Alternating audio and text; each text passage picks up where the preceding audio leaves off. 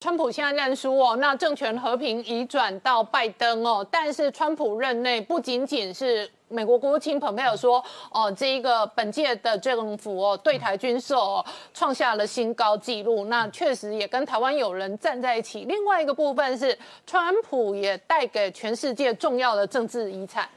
对啊，川普已经事实上认输这件事情，我觉得非常遗憾啊。我是作为一个非常支持川普的人来说呢，我觉得这次很多媒体，特别是批评川普的人，把川普一直批评一个独裁者，但是我看的根本不是独裁者。我看现在川普的处境和他做事方法，就跟我当年在北京采访那个上访村那个访民一样啊，对不对？到处申诉无门，对啊，没人理他，到处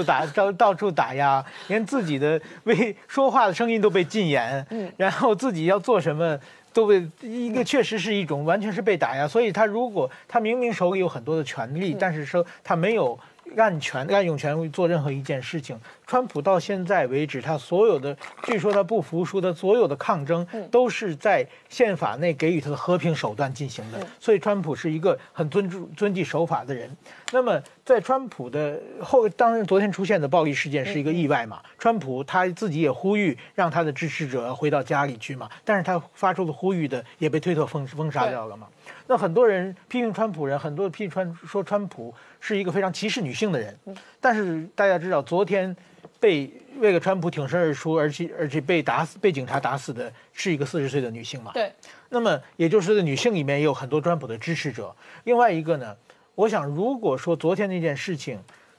被打死的是一个黑人，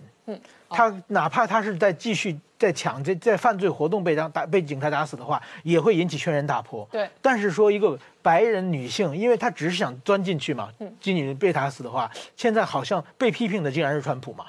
所以说这很明显，这几年前大家说的黑命贵，其实可能确实是黑命贵白命贱这件事情就可以看得出来嘛。那所以说呢，当然说我并不认为川普是没有问题，川普也有很多问题了，但是成大事者不拘小节嘛。川普这几年确实他留下了很多很多的对社会对人类做出很大的贡献。当然我以前讲过对中东的和平啊，朝鲜半岛的和那个导弹开发问题啊，都有很多事情。现在我重点指出呢，就是说对于中国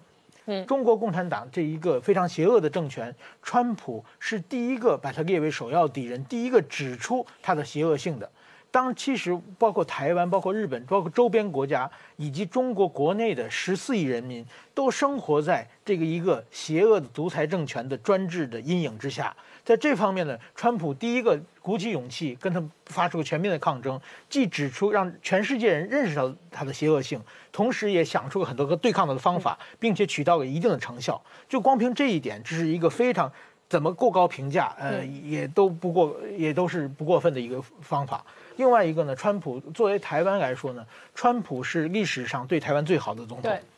那么他对台湾，川普这4年以来，让台湾的国际地位得到空前的提高。那很多人说川普对台湾好，可能是因为要选举，但是说就是最近他又把联合国大使派到台湾来嘛，这个这样他已经跟选举没有关系了嘛，他确实一个真心对台湾好的。而且如果没有川普，台湾这么多年一直是和华盛顿政客打交道，台湾在艰难的一步步前行，因为川普搭个顺风车，台湾可以少费劲，10年20年搭上车走个很远，现在没办法只能下车了。但是说走到这一路上，对台湾来说也是一个非常非常的了不起的成绩。所以我认为每个爱台湾的人都应该跟川普说一声谢谢。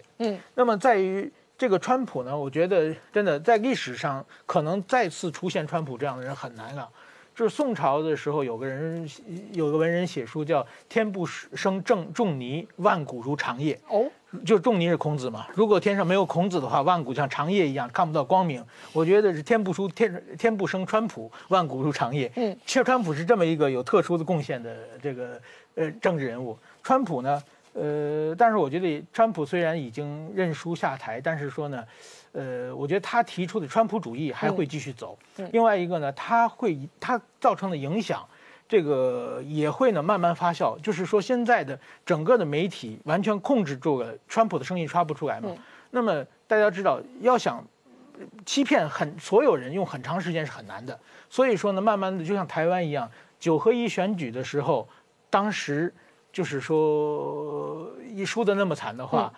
1年半2个月之后就拿到个817万票嘛。我想美国的话，也许就是说继续抗。 川普就是说，他可能继续用法律手段的抗争嘛，也许继续发展还会有成绩。当然说，我觉得川普也许呢，川普的做事的方法确实有些问题。就是台湾当年，就是民进党这党外民主化和专制斗争的时候，就用冲突、妥协、进步嘛。川普的方法是冲突、中毒再中毒嘛，所以说一下子把大家都得罪狠了。所以说呢，也许下一任川普留下的人才，不管是彭斯啊、还蓬佩奥或者伊班卡、他们当再次出来的时候，冲突、妥协、进步，可以用更技巧的方法，说不定呢能让世界更加进步。好，那我问你啊，可是拜登当家之后，你认为这样的国际秩序在印太会有什么影响？因为拜登当家不仅对台湾有影响，对日本也有影响。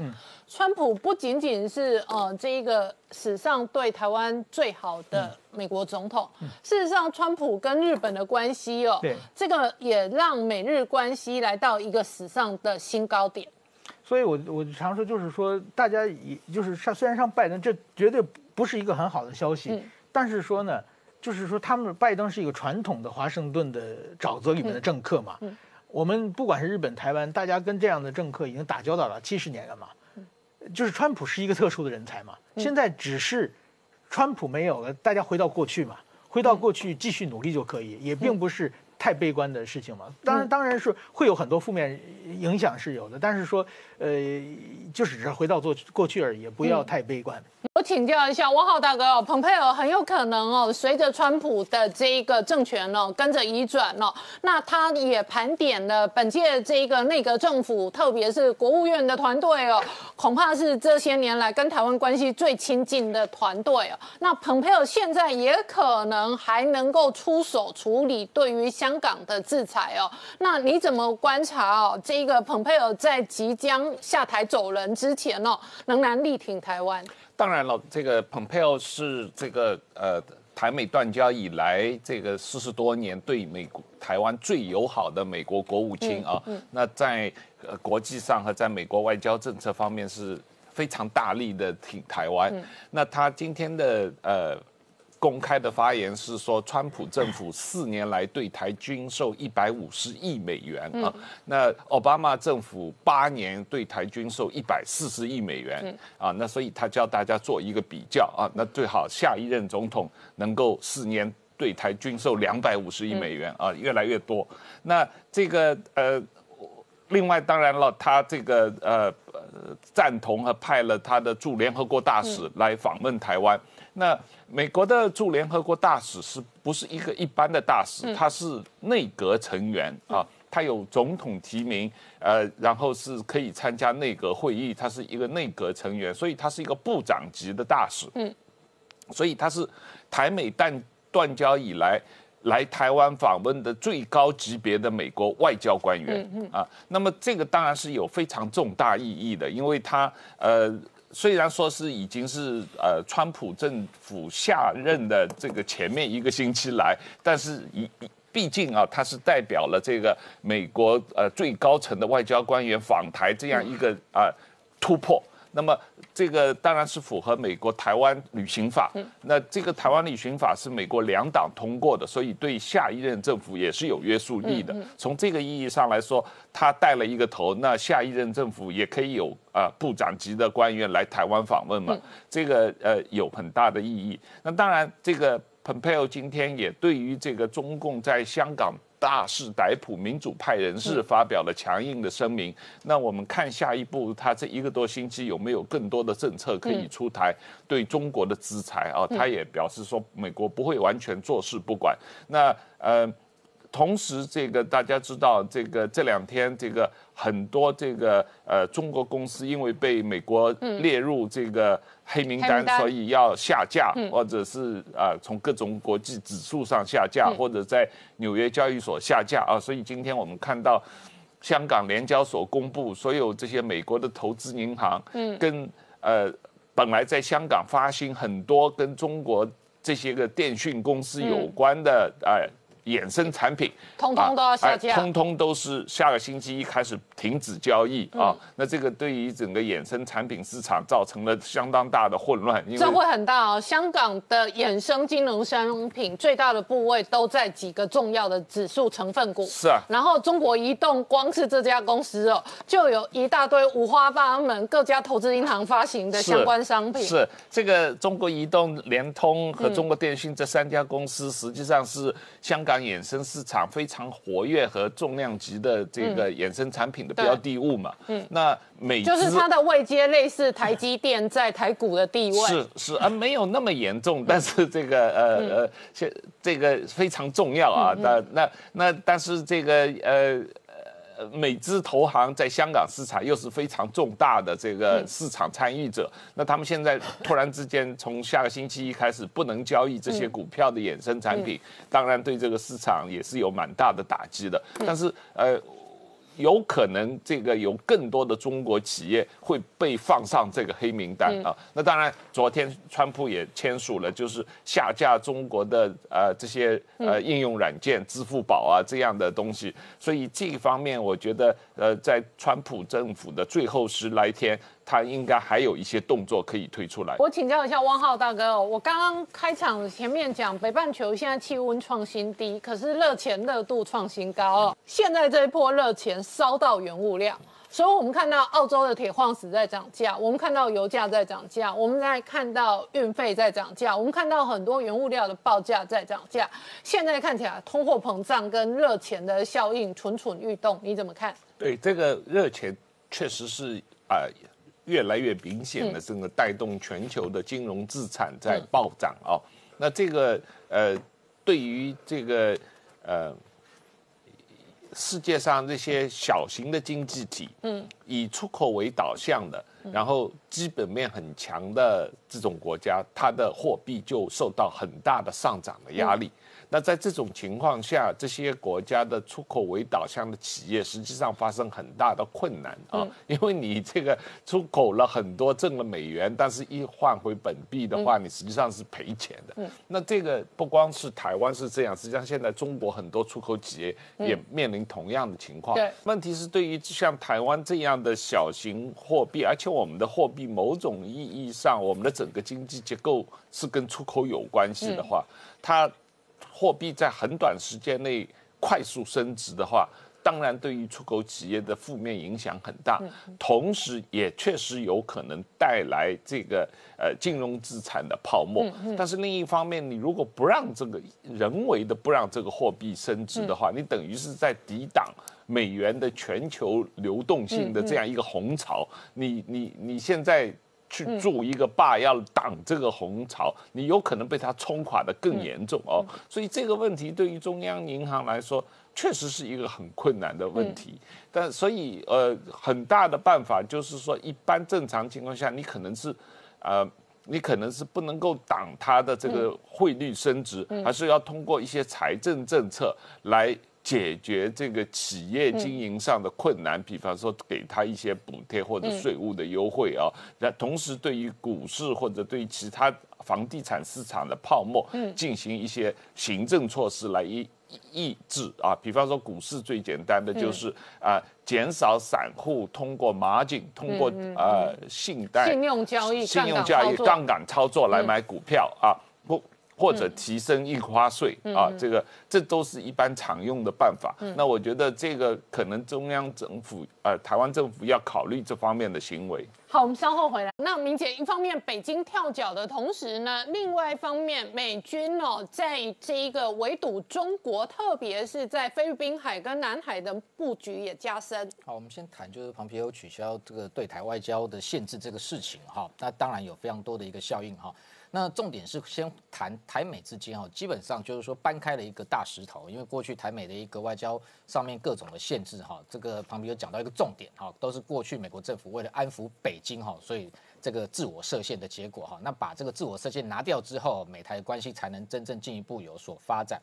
第二个，我们来讲就是说这个等于说我们观察川普政府任内过去其实短短4年哈，不管在外交跟军事跟台湾的合作上面哈，其实这样的一个进展已经大幅超越过去40年哈，这是一个事实哈。所以你可以看到说，为什么北京的反应这么大哈？那我们看到北京直接他环球这个时报不断的丢出他的社论哦，在评论这个事情，那直接呛说这个美国是丢了一个这个原子弹哈，那甚至这个直接点名庞皮欧是所谓的这一个丧心病狂之举，为什么要骂这么凶？也就是这个庞皮欧的确踩到北京的痛点哈，所以他才会反应这么大。但是骂归骂，其实另外一方面他也怕归怕哈，这是同时并存的一个矛盾现象哈。那骂的部分刚刚谈到，就是说他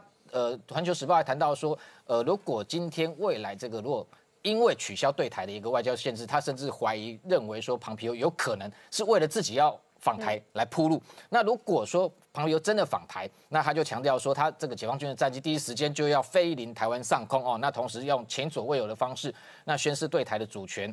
相关的反应会排山倒海而来，而且可能在这样的过程中，有可能会爆发所谓的台海战争，这是环球时报讲的。那为什么话要讲这么重？而且你会看到他画的一个底线非常有意思哈。这一个星期三，其实要先来访问台湾的是美国驻联合国大使。但是他并没有把这个底线画在这里，他没有说美国驻联合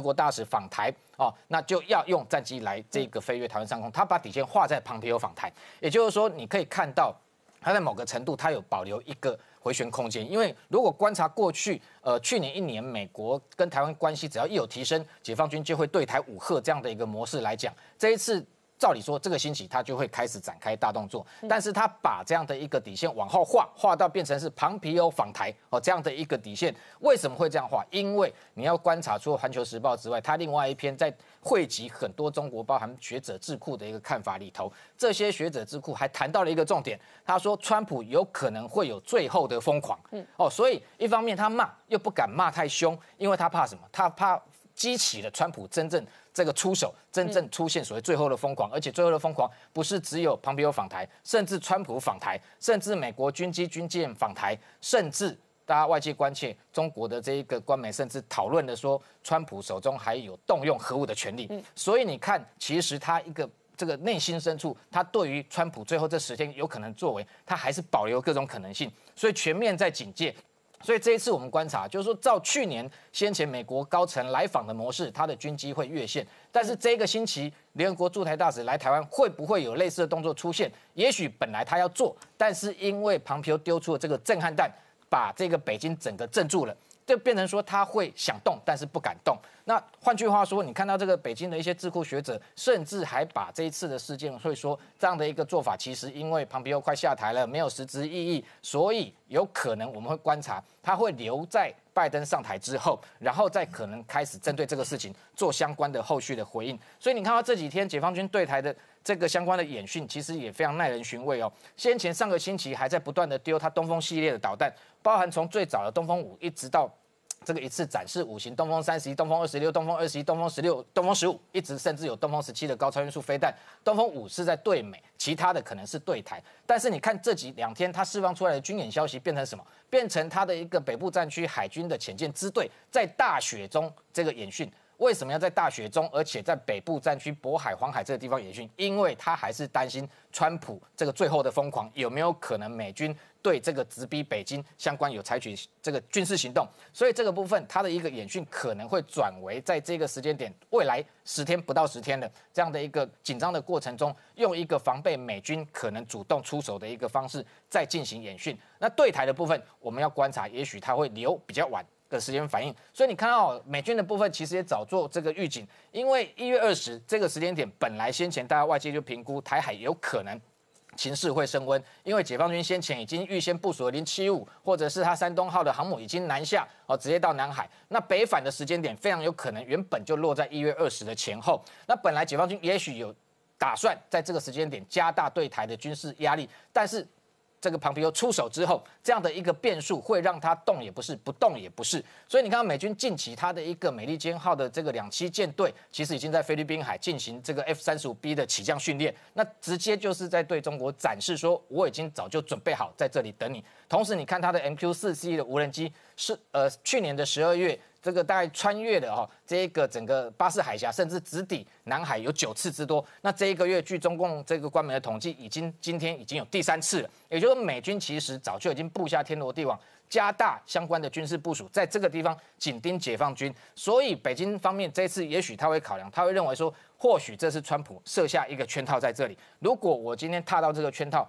主动战机，譬如说再去跨越台海中线，非常有可能遭遇的。 不见得是台湾的战机，有可能是美军的战机。特别是如果真的庞皮欧突然闪电访台的过程中，美军一定有护航的一个兵力，海上也好，空中的兵力。解放军真的出笼的话，反而会直接跟美军遭遇，甚至擦枪走火。所以这个部分，这个情势在这个星期我们观察，美中之间的对峙的确会非常的一个微妙，变化会非常多，也会非常紧绷。但是整体上来讲，回归整个基本面，不管未来。 这个拜登政府上台之后，会不会持续川普这样的一个对台友善的政策？基本上，中国只要持续扩大威胁，美台的关系就不可能会这个走向这个低潮。好，我们稍后回来。今天台股2021年新春开红盘第一天哦，那直冲逼近15000点。事实上，确实哦，台湾股汇市的强棍背后是2020年的经济成长非常亮眼。所以在南韩《朝鲜日报》就讲了台湾经济成长 No.1，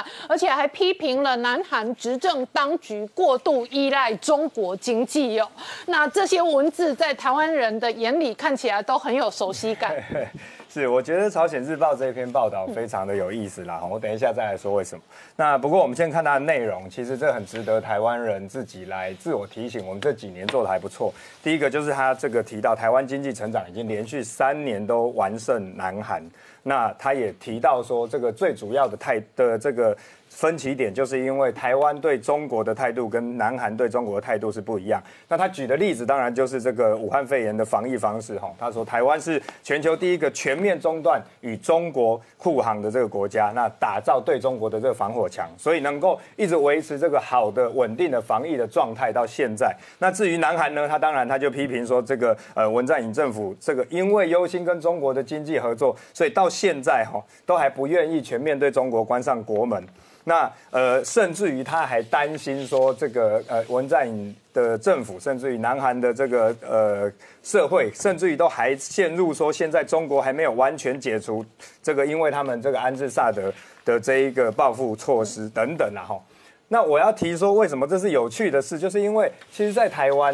过去不管说音乐界啦，这个影剧圈啦。 大家在讨论台湾的这些娱乐市场跟韩国市场的差别，为什么台湾的市场会这个越来越萎缩，而韩国反而可以在国际之间有很好的发展？我们往往就是说，因为台湾太依赖中国，所以韩国其实不用看台湾，他自己看他的演艺圈，因为他不去大量投入这一种资源，把整个产业移到中国去，他反而跟欧美合作，所以让他的很多的艺人、歌手、电影都可以在国际上面有这个一席之地。 那没有陷入所谓大的华语市场的这一种市场的陷阱。那台湾其实就是因为过去长年以来，这个娱乐市场被中国掏空，所以我们这个在过去在从事音乐工作的，我们往往都是拿韩国的这个例子来提醒说，所以放眼全球会远比单压中国还要重要。所以我要讲的是，韩国其实自己。 在不同的产业以及不同政治立场上面，可能就有对中国立场不一样的人。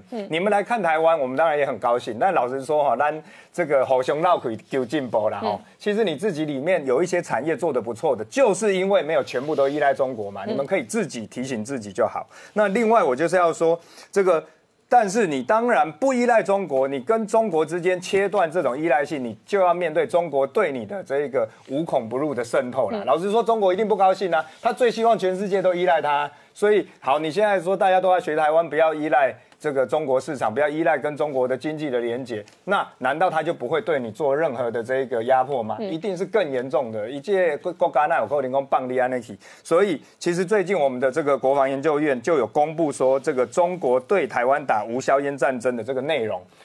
当然是包括了这个网络上面的作战、假讯息的作战，这个出征各种这个主张应该要抗中，那支持美国，那甚至于是支持民主自由，甚至于是这个支持香港民主的这一些中国都有系统的去出征他们。那中国大家知道说，过去它其实是两套东西在做，一套是它正式的这个大外宣，也就是透过它的官媒，透过它合作的国际媒体，然后宣传这一些一面倒支持中国的正面的形象的这一种这个宣传。那另外一方面就是我们刚才讲的这种渗透，它透过五毛党，透过无孔不入的这种网络上面假讯息的这个蔓延，然后让你这个认知作战上面你没办法分清楚哪个是真的，哪个是假的。那去年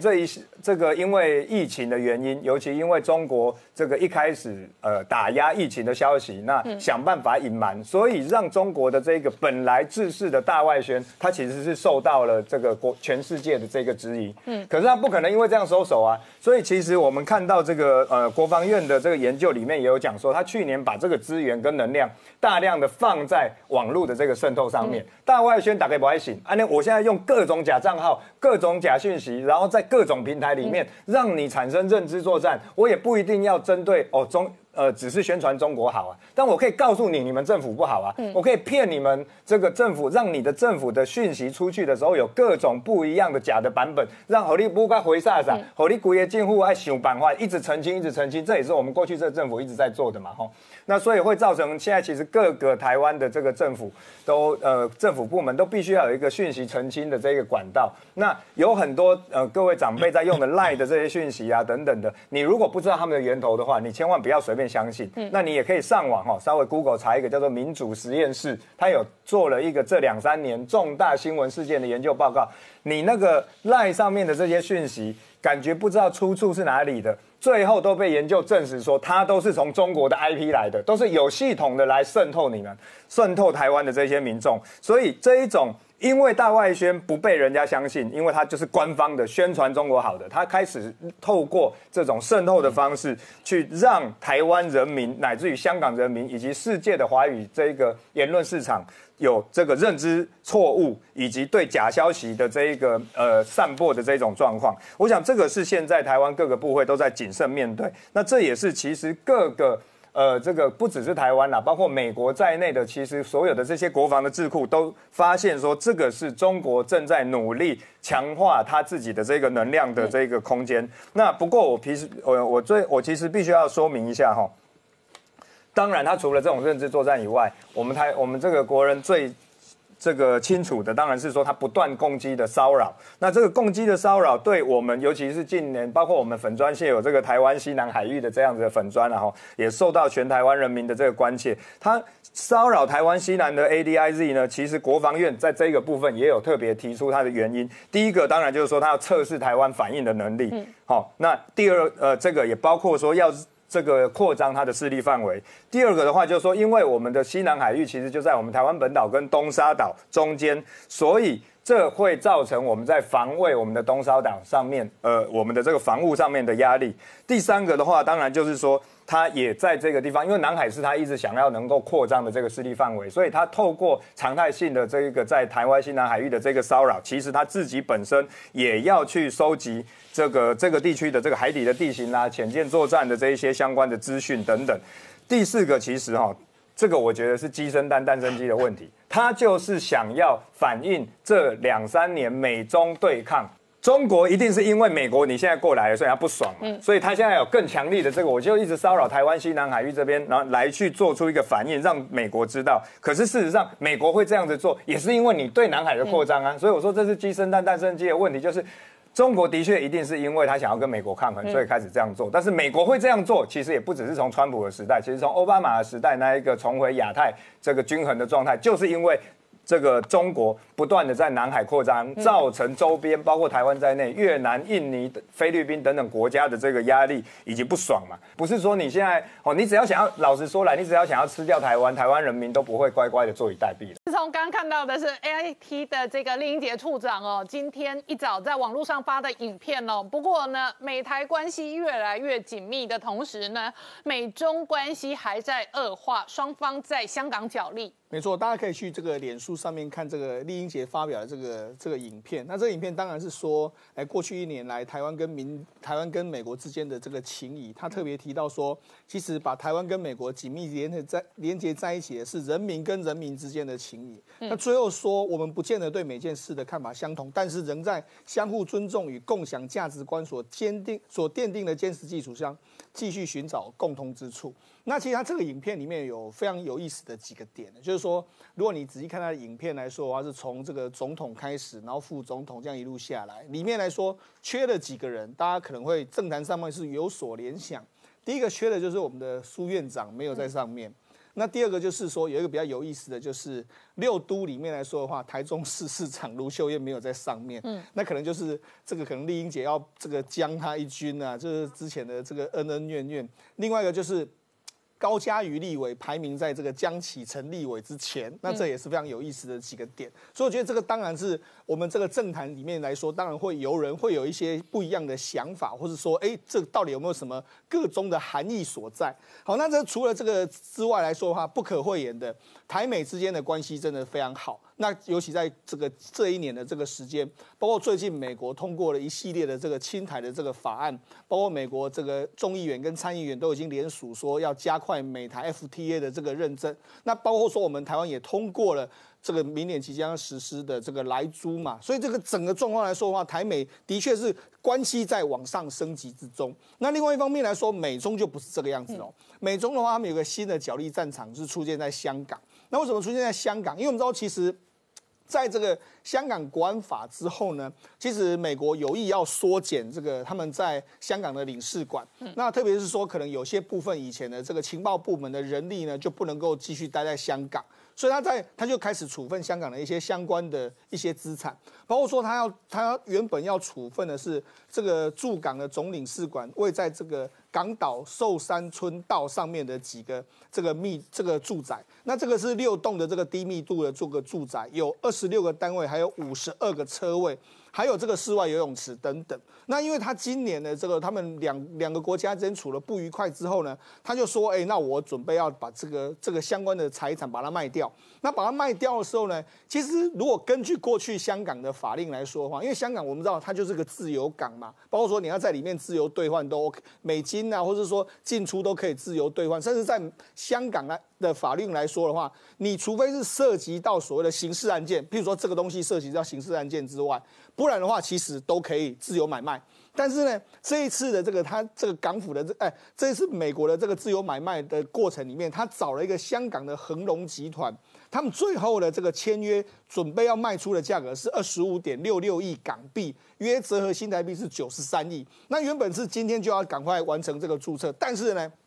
这时候呢，中国政府就出面来阻止这件事情。那中国政府处理这件事情的意思是说，第一个，香港的领事馆呢，它不是一般的这个商业主体，它不是普通的物业。再来就是说，因为它涉及中国跟美国的外交事务，所以呢，它不是一般的商业行为。再来就是说，如果他想要这个买卖或是租赁、购买、出售任何状况的话，美国政府应该在60天前，经过中国的外交部驻港特派公署向中国提出申请。那为什么大家这个也可能是北京在报复美国，基本上也在压林郑月娥的账户跟财产。当然啊，事实上我们知道说，其实今年以来的话，因为国安法的这个事件里面来说，美国已经对这个中国寄出3次的这个制裁嘛，包括第一波的针对林郑。那他现在都没办法用信用卡，银行账户被冻结，他说他的钱都只能够放在他家。第二个阶段还有是针对这个北京驻港的相关人士。那第三个阶段就是前一阵子12月7号的是这个14名的这个人大副委员长。所以他3波的这样制裁之后，中国总是要祭出一些相对应的政策，所以他这一次就用这样的打压方式，是阻止你这个香港的这个总领事馆卖出这些资产。